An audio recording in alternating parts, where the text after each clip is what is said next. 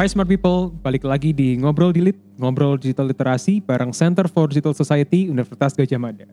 Nah, kali ini akan ditemani dengan aku, Janitra, yang bakal nemenin kalian buat ngomongin topik yang ya sering banget ada di sekitar kita, tapi mungkin nggak semua orang sadar loh soal topik ini. Nah, apa sih topik ini? Kekerasan seksual di dunia digital. Nah, tapi sebelum masuk ke topik kita kali ini, aku pengen ngasih tahu teman-teman kalau sekarang Save ini punya serial podcast yang rencananya akan terbit secara rutin. Buat teman-teman smart people, jangan lupa ya ngajakin teman-temannya buat ngedengerin serial podcast kita supaya update soal isu-isu sosial digital yang ada di sekitar kita kali ini. Oke, balik lagi ke topik kita soal kekerasan seksual digital ini. Kita udah kedatangan salah satu narasumber, uh, temen gue di kuliah, Namanya Halo, Eli. Apa kabar J. Eli? Iya baik, terima kasih J. Kayak makasih udah bersedia buat uh, datang di serial podcast kali ini dan ngobrol sama kita gitu ya. Uh, Eli ini kan sini perwakilan dari Ruang Aman Kampus. ya? Iya benar sekali. Boleh cerita dikit soal Ruang Aman Kampus sebelum kita mulai? Oke, halo teman-teman semuanya. Jadi aku Eli, perwakilan dari komunitas dan platform independen Ruang Aman Kampus yang terdiri dan dari mahasiswa, alumni, dan beberapa dosen dari Universitas Gajah Mada. Jadi komunitas ini ada bertujuan untuk meningkatkan kesadaran tentang isu-isu kekerasan seksual dan mengamplifikasi gema dari isu-isu ini, terutama kekerasan seksual yang terjadi di kampus.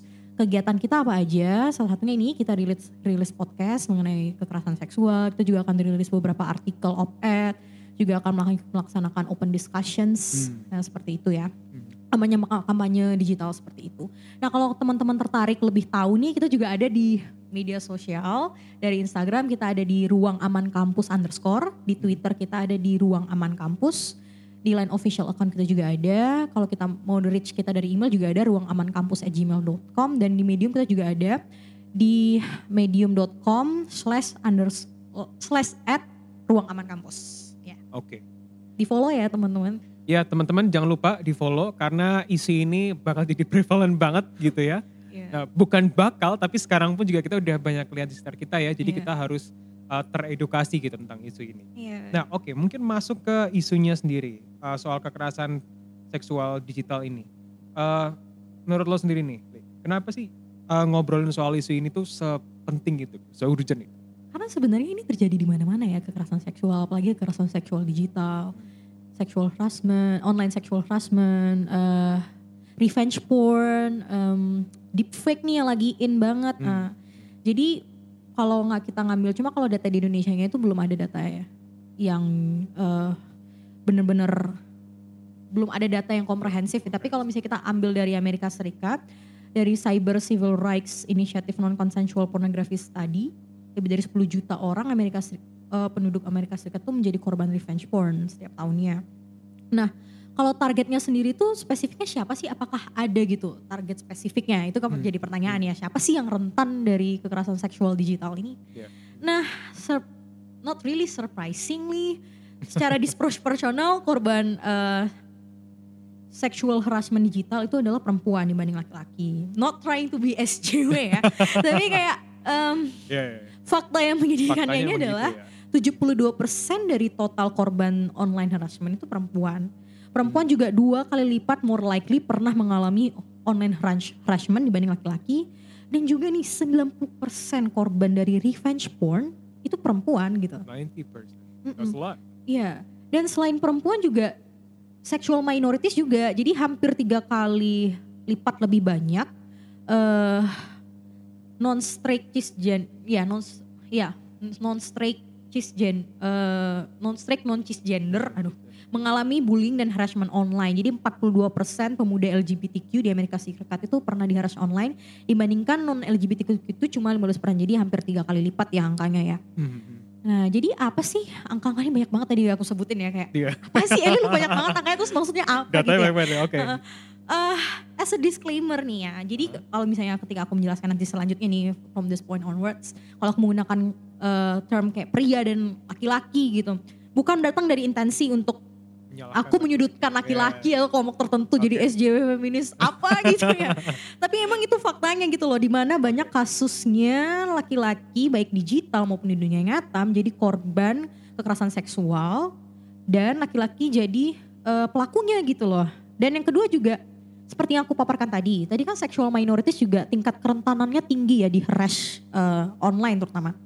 Nah itu berarti sebenarnya itu tadi kalau laki-laki itu juga bisa jadi rentan, terutama ketika mereka gagal conform to expected gender roles. Misalnya mereka terlalu feminin gitu ya kan banyak tuh Oh, misalnya iya. kayak uh, fan girl, fan siapa sih fans fansnya atau cowok artis-artis Korea ya kan Hmm. mereka kan sering dibullying online juga ya karena mereka dianggap terlalu perempuan tidak maskulin gitu loh tidak tidak uh, secara konvensional menunjukkan trait-trait maskulin jadi ketika laki-laki pun um, menjadi sexual minority atau mereka gagal untuk conform to expected gender roles menjadi maskulin mereka juga lebih rentan untuk di harass gitu. Hmm, sebenarnya ini sampai ke level-level kayak gini nggak sih? Misalnya kalau kalau ini kalau gue mikir sendiri sih. Eh, misalnya eh, di dalam sebuah keluarga yang kerja adalah ibunya sedangkan ayahnya lebih pilih ngurus di rumah misalnya gitu itu kan juga kadang-kadang eh, lingkungan sosial kita sering ngejudge kita ya gitu ya kayak karena kita nggak bisa menuhin role kita sebagai laki-laki yang Iya. eh, jantan dan seharusnya gitu nggak sih iya itu sebenarnya iya makanya kekerasan seksual digital itu sebenarnya juga hanya ekstensi dari dunia yang patriarkal ini dan yang Right. menuntut kita untuk conform to certain gender roles Ah. laki-laki harus jantan laki-laki harus kuat Mandiri, laki-laki mandiri harus gitu harus jadi duit. breadwinner gitu right, right. Semen- harus menaklukkan perempuan. Kebanggaannya adalah misalnya dari penaklukan seksualnya misalnya Yeah, seberapa right. banyak perempuan ditaklukkan sementara perempuan tuh harus modest harus feminin nurturing tidak boleh nakal gitu. Nakal, ya. ya gitu. Itu juga jadi representasi ya semua itu salah patriarki. Interesting trying to be SJW bercanda bercanda. Nggak SJW ya teman-teman ya, nggak SJW ya. Oke, eh, ngomongin soal eh, tadi kekerasan seksual digital tadi ya. Hubungan antara kekerasan seksual digital dan dunia nyata ini seperti apa sih? Ada nggak sih korelasinya gitu? Iya korelasinya tuh surprisingly signifikan. Bukan berarti ada hubungan kausal ya. I'm Yeah. not trying to say bahwa misalnya teknologi digital itu membuat kekerasan seksual itu lebih banyak terjadi. Enggak, tapi korelasinya signifikan. Bisa dijadikan Sure. tools modus operandi kekerasan seksual. Oke. Nih, apa buktinya nih? Jadi angkanya adalah kalau di Amerika Serikat 90% korban domestic abuse mengaku mereka tuh pernah di stalk, di blackmail dari media elektronik oleh pelaku kekerasan seksual. Terus juga 75% abusers dari eh, kekerasan seksual itu di Amerika Serikat juga menggunakan media sosial tanpa konsen korban. Nah, yang kedua juga yang menarik nih, 67 sampai 71 persen eh, pelaku kekerasan seksual online itu adalah orang yang dikenal dari dikenal pelaku gitu. Jadi orang Oh yang justru familiar. ya, justru malah Iya. yang kenal ya. Iya iya, tapi Ah, sebenarnya ini juga terjadi sih. Sebenarnya kekerasan seksual di dunia nyata juga sebenarnya kebanyakan tuh dilakukan oleh orang-orang yang dikenal sama korban, misalnya pacar mereka sendiri, teman mereka sendiri gitu, keluarga mereka sendiri bahkan. Gitu. Ah, Ya jadi artinya apa sih eh hubungannya apa korelasinya apa? Jadi teknologi digital ini juga bisa digunakan pelaku untuk memfasilitasi kekerasan seksual dan bahkan memperluas dampak dari kekerasan seksual maupun fisik ke korban. mhm. Oke, sebelum kita ngobrol lebih lanjut soal kekerasan seksual di ranah digital ya, Mm-mm. mungkin kita ngobrol dari yang core-nya dulu nih. Mm-mm. Kalau menurut lo, kenapa sih pemerkosaan dan kekerasan seksual itu bisa ada gitu? Enabling environment kayak apa yang kemudian menyebabkan uh, seseorang bisa melakukan kekerasan seksual? Wah jawabannya satu, semua salah patriarki. Oke, Not to jadi be SJW ya teman-teman ya, not to be SJW ya. oke jadi ya patriarki itu kan ya intinya adalah kan ada hierarki kan. Kalau mas- maskulinitas itu di atas gitu ya, sementara eh, eh, feminitas itu kelas 2 gitu ya. Hmm. Supremasi maskulinitas ini apa aja sih? Apa sih maskulinitas itu? Trait-trait maskulinitas itu sebenarnya maskulinitas itu nggak necessarily buruk ya. Misalnya menjadi mandiri, menjadi kuat segala macam. Hmm. Tapi ketika itu diglorifikasi dan bisa menjadi salah satu beberapa trait toksiknya misalnya penaklukan seksual, Hmm. mensubordinasi perempuan secara seksual, predatory kayak sifat hauntingnya laki-laki itu ya. Itu kayak dinormalisasi jadi kayak apa ya narasi-narasi yang sederhana boys will be boys. Apa sih yang lo harapin dari laki-laki ya mereka ya akan punyai nafsu yang mereka tidak bisa kontrol. Itu dinormalisasi gitu loh sama masyarakat bahwa Hmm. laki-laki akan menjadi predator seksual dan perempuan itu harusnya lo perempuan yang harus bisa menjaga diri lo lo perempuan yang harusnya berusaha untuk tidak diperkosa gitu jadi ada Hmm. unfair burden of responsibility ya ketika terjadi kekerasan seksual Mhm. nah yang kedua juga eh, patriarki ini juga memiliki hubungan yang erat dengan masyarakat yang menormalisasi objektifikasi seksual misalnya. Ya objektifikasi ini sebenarnya bukan bisa bukan dilakukan oleh laki-laki aja sih. Sebenarnya perempuan juga bisa. Contoh kasus yang sempat viral ya, kasus Jojo. Ada yang Ah, sampai berdebat apakah sebenarnya Jojo Iya. itu eh, korban kekerasan seksual. Ya, Ya, iya, iya, tapi itu kan juga itu juga hasil dari objektifikasi. Perempuan juga bisa mengobjektifikasi. Perempuan juga bisa melakukan tindakan-tindakan toxic masculinity karena masculinity itu kan bukan itu kan trait ya, maksudnya perempuan juga bisa bisa menjadi maskulin gitu ya. Hmm. Nah jadi Mhm. itu jadi eh, tendensi untuk mengobjektifikasi yang diglorifikasi oleh maskulinitas dan dianggap sebagai super, suatu yang lebih kuat atau supremasi dianggap lebih dihormatin gitu dianggap itulah yang membuat jadi eh, melanggengkan rape culture seperti kayak normalisasi kayak em, boys will be boys, rape jokes, Ah. revenge porn, pemerkosaan bahkan koersi seksual gitu loh. Hmm. Dan kedua juga yang eh, penting adalah pemerkosaan atau pelecehan seksual bentuk apa pun tuh bukan terjadi karena dorongan seksual semata loh. Hmm. Ini itu tadi yang narasi-narasi yang seperti kayak mungkin bajumu yang terlalu terbuka, mungkin kamu pulang malam atau segala macam, Hmm, victim blaming narasi-narasi gitu loh. Mungkin kamu yang terlalu menggoda gitu ya. Itu inaccurate, itu mitos ya. Tapi Hmm. sebenarnya eh, logika yang lebih besar dari itu adalah beberapa studi eh, scientific tentang pemerkosaan. Salah satunya adalah studi clinical studies di buku judulnya Men Who Rape: The Psychology of Offender. Itu berargumen hipo- eh, hipotesisnya adalah pemerkosaan itu dilakukan bukan untuk memenuhi dorongan seksual, namun justru dorongan non seksual. Hmm, oke. Jadi kayak pemerkosaan itu bentuk ekspresi dari kekuasaan, kemarahan sebagai apa ya alat to tools to assert power, control, and subordinations over the victims. Hmm. Kenapa sih eh, notions mengenai bahwa pemerkosaan itu terjadi karena dorongan seksual itu penting buat kita dibang bersama-sama ini ya? Karena itu tadi notion ini juga sebenarnya berkontribusi gitu loh ke victim blaming. Karena konsekuensi logis ya nih. Kalau misalnya kekerasan pemerkosaan itu terjadi karena hawa nafsu semata nih. Berarti Iya. kan kadang-kadang konsekuensinya bisa jadi kayak eh bisa shift the responsibility ke korban. Mungkin bajunya yang provoking kali, Hmm. makanya menimbulkan in, induce apa ya sexual desire-nya laki-laki misalnya kayak Hmm. gitu. Atau kepercayaan kepercayaan ini juga semakin berkontribusi jadinya akhirnya melanggengkan suprastruktur terga- terkait eh, korban pemerkosaan, korban dan juga aksi-aksi pelecehan dan kekerasan seksual itu sendiri. Hmm. Oke, eh tadi kita udah ngomongin soal eh, yang terakhir tadi menarik sih ya, soal ngedibang bahwa sebenarnya bukan karena dorongan sosial, eh, seksual gitu ya, bahkan karena dorongan non seksual gitu. Mm-mm. Eh, Oke, selanjutnya mungkin ngomongin soal eh, apa per- perbedaan dan persamaannya di dunia digital dan di dunia nyata. Gitu. Sebenarnya apa sih bedanya kekerasan seksual yang Uh-huh. dilakukan yang dilakuin di ranah digital sama yang dilakuin di ranah eh, nyata gitu di kehidupan sehari-hari kita gitu. Oke, Gimana? pertanyaannya menarik nih. Persamaannya sebenarnya kekerasan seksual digital tuh simply apa ya, another form of uh, sexual violence.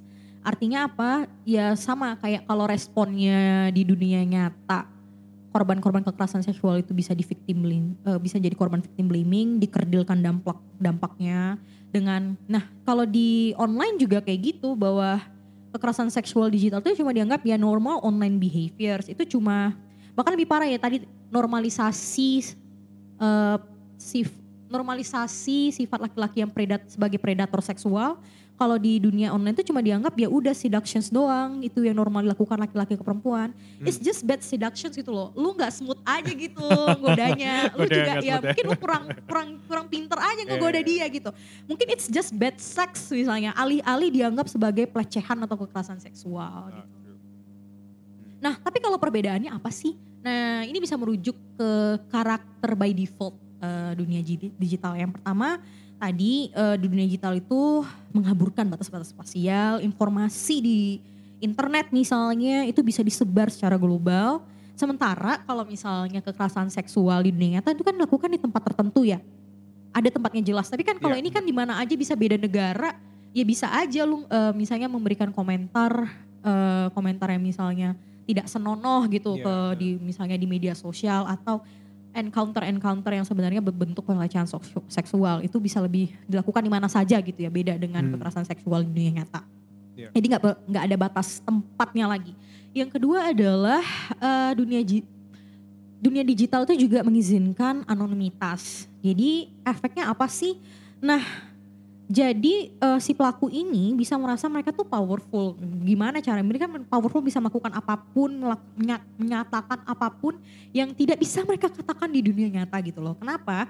Karena tadi mereka anonim, mereka merasa ya udah aku invisible, aku tuh unreachable. Hmm. Makanya aku juga nggak bisa dihukum gitu. Sementara kalau di dunia nyata kan lu kan bisa langsung dikonfront, bahkan bisa dihukum gitu ya. Iya. Nih, Di kemungkinan bisa dihukumnya jauh lebih besar di kalau melakukan kesalahan atau perilaku kriminal di dunia nyata dibanding di dunia digital. Itu yang kedua ya fitur anonimitas. Yang ketiga juga yang paling penting dunia digital tuh mengaburkan ruang privat dan publik. Jadi nggak ada privasi.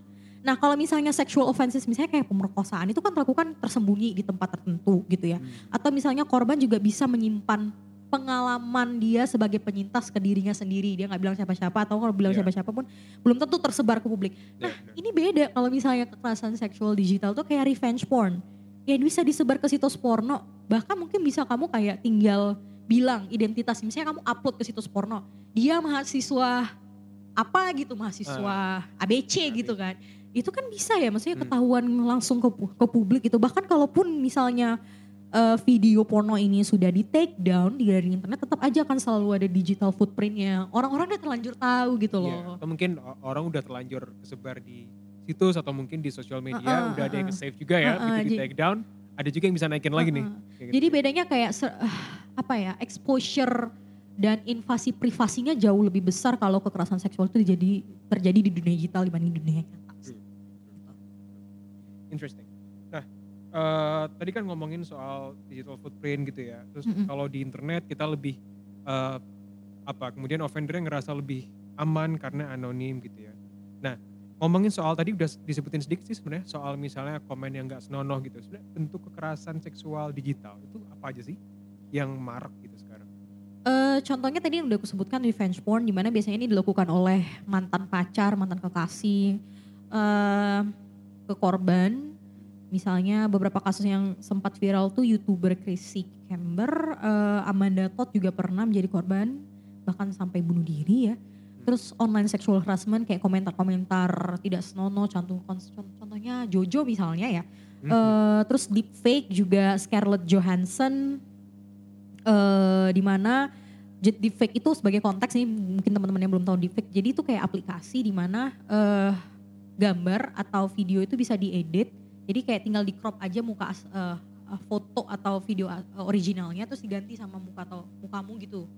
Jadi seakan-akan tuh asli dan agak sangat sulit membedakan yang mana yang asli yang mana enggak. Oke, ini AI based ya. Iya iya iya. Jadi Nah. kayak misalnya kayak video porn orang sebenarnya entah dari mana lah dari situs porn Pornhub misalnya gitu ya. Eh, terus ya udah ada ada tinggal diganti aja tuh pemerannya pemeran di situ sama orang siapa gitu yang jadi targetnya. Mhm. Ya udah jadi kelihatan bahwa dia orang korban itulah yang di video porno itu padahal bukan dia. Itu itu di fake ya. Oke. Dan deepfake itu sekarang juga problematis bukan cuma di kasus kekerasan seksual digital doang ya, tapi juga bisa jadi information warfare gitu. Jadi sempat sekarang lagi trending juga di Amerika Serikat. Ada kalau nggak salah ada rancangan undang-undangannya gimana supaya mengatasi deepfake ini gitu loh. Hmm. Nah, kalau ngomongin bentuknya secara lebih konseptual nih ya, lebih Mhm. ada tiga sih. Yang pertama eh, kekerasan seksual, eh kekerasan seksual. Teknologi digital itu menjadi tools yang enabling, misalnya pemerkosaan, ya enabling tool buat pemerkosaan, pelecehan atau kekerasan seksual di dunia nyata. Yang kedua juga sexual abuse berbasis gambar, contohnya revenge porn. Yang ketiga adalah online sexual harassment misalnya ancaman pemerkosaan online, gender based hate speech Ah, dan I see. semacamnya. I see. Ya. Eh, Oke, ini tadi kan udah ngomongin di apa ya, di bentuk konseptualnya ya. Tapi kalau contoh kasusnya kayak apa nih?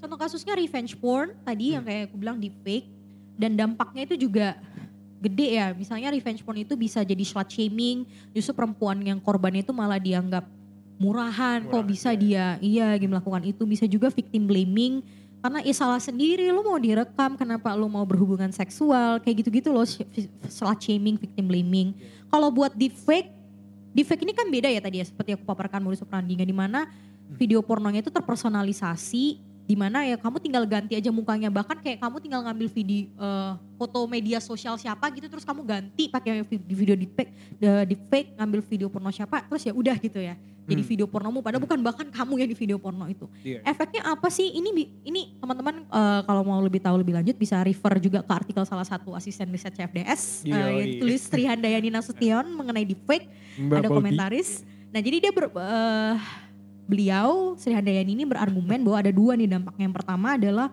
objektifikasi itu bisa semakin dilanggengkan karena fantasi pria itu semakin bisa diketer ya. Jadi jadi kalau laki-laki siapa aja yang punya fantasi mengenai perempuan siapa gitu dia tinggal ngambil fotonya di media sosial perempuan tersebut terus dia edit aja gitu sama video porno. Jadi seakan-akan ya perempuan itu gitu. Itulah fan, untuk mengcater fantasi seksual laki-laki gitu ya.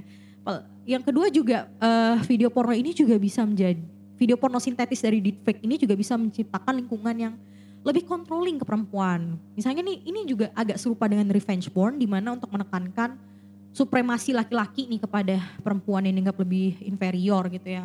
Nih kalau gue juga bisa nih gue bisa inflict pain ke lo gitu. Itu bisa jadi Hmm. kayak apa ya eh, balas dendam sih ya mirip-mirip revenge porn.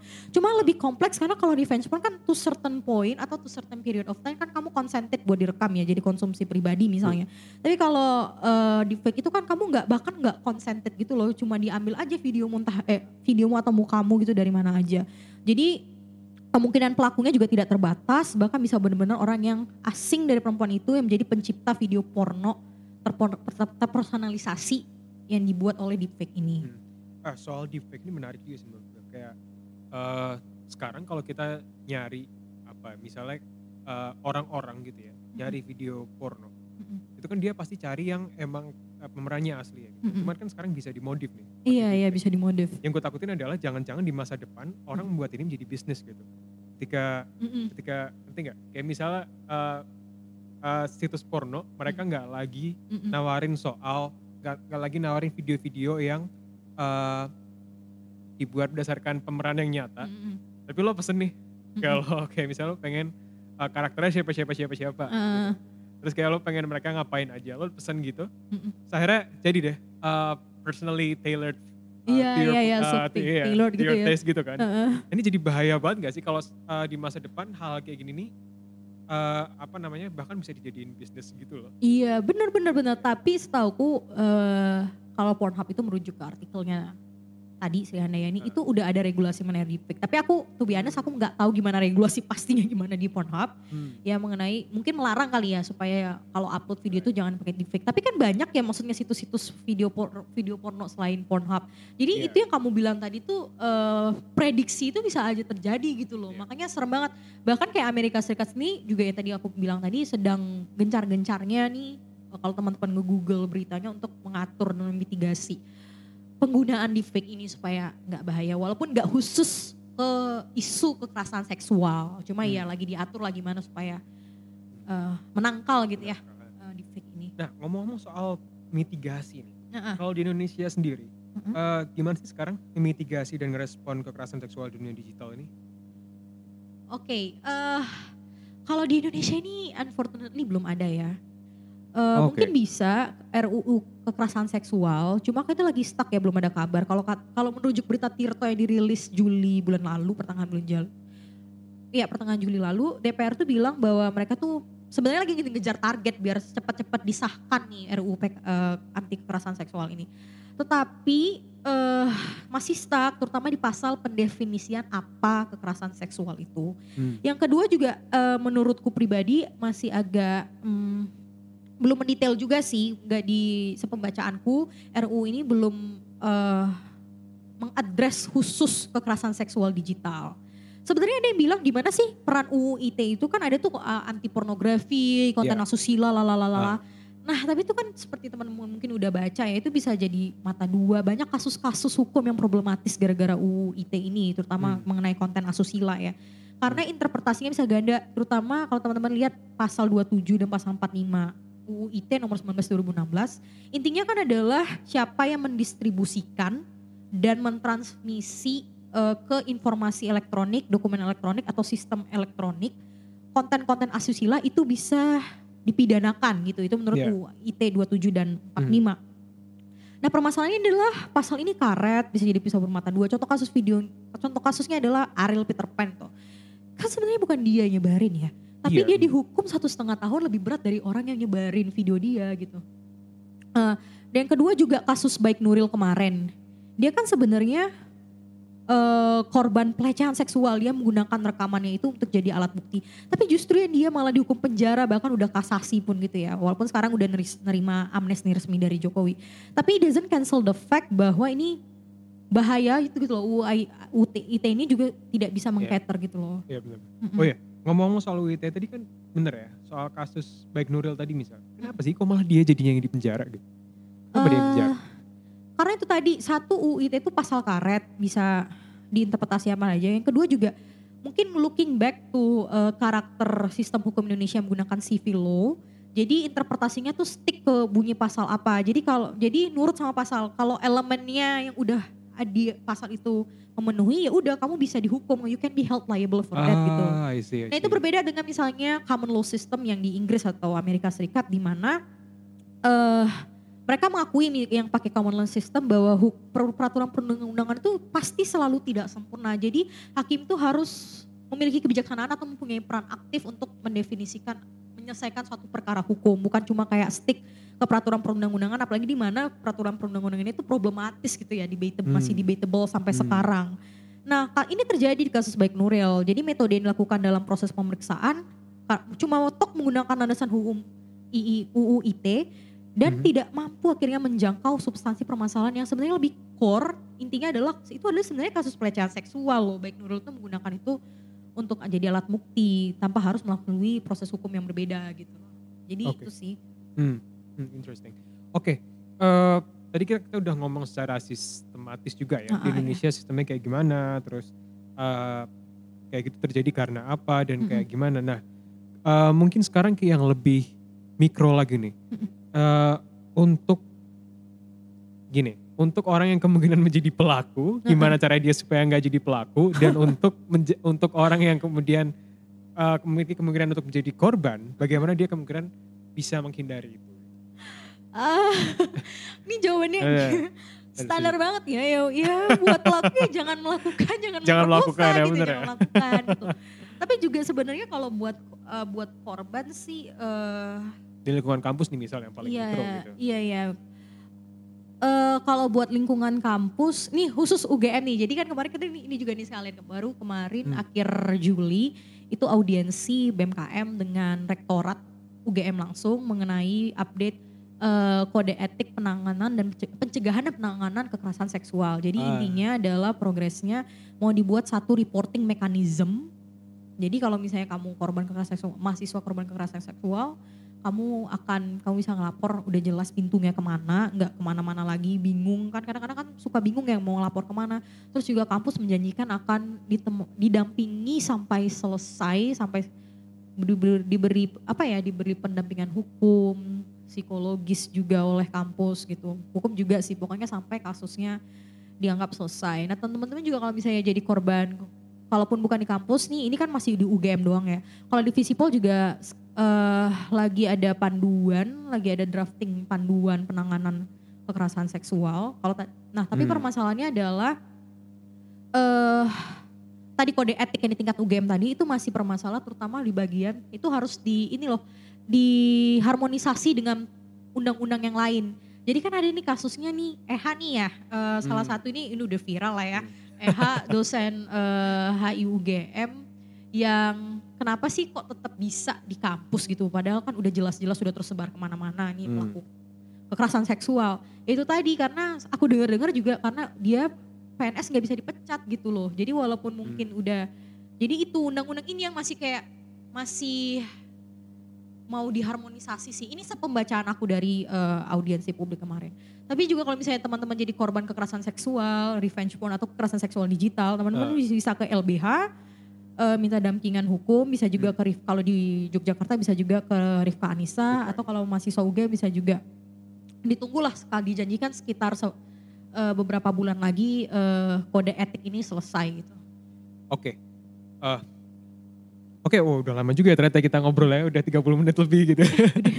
Jadi eh, mungkin buat menyimpulkan aja buat teman-teman eh, tadi seperti yang Eli bilang kalau misalnya eh, mendapati kejadian-kejadian seperti itu bisa langsung lapor tidak perlu takut bahwa ini masalah yang dihadapi oleh eh, banyak orang juga Iya, gitu ya dan iya. kita harus berjuang bersama-sama supaya permasalahan ini kemudian bisa ditangani kita memiliki eh, ruang-ruang di sekitar kita yang lebih Iya, aman untuk iya. di hidupi gitu ya terutama perempuan gitu Iya. walaupun tidak ingin bersikap SJW tidak ingin menjadi SJW Iya iya. tapi eh, kita harus mengupayakan Heeh. eh, supaya kita bisa hidup juga Iya iya. eh, lebih nggak takutan Iya, gitu ya iya, kita bisa iya. ngapa-ngapain lebih aman Iya. gitu ya ada harapan kok toh dari yang kemarin gerakan-gerakan yang sempat heboh kita aknisma sekarang toh lihat sekarang kampus udah menunjukkan lah gesturnya ya gestur gua rasa positif dengan em, merilis kode etik ini juga PPSMB juga CDC juga eh, ada sosialisasi mengenai eh, apa anti kekerasan seksual di kampus jadi ada progres lah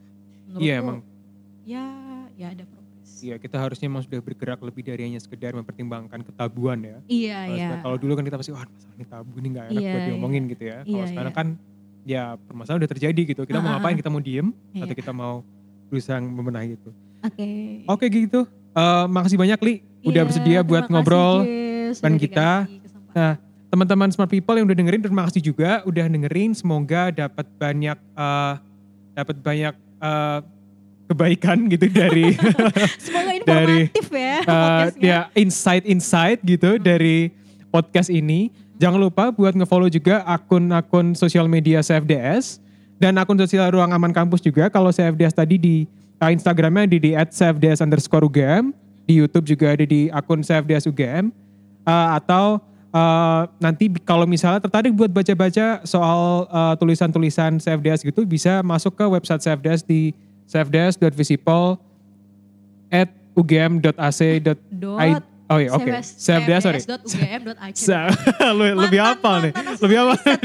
hafal. Iya, jadi El ini dulu, El ini mantan asis, uh, research assistant kita juga gitu. Sekarang konten kontributor juga Iya. masih masih nulis juga gitu ya.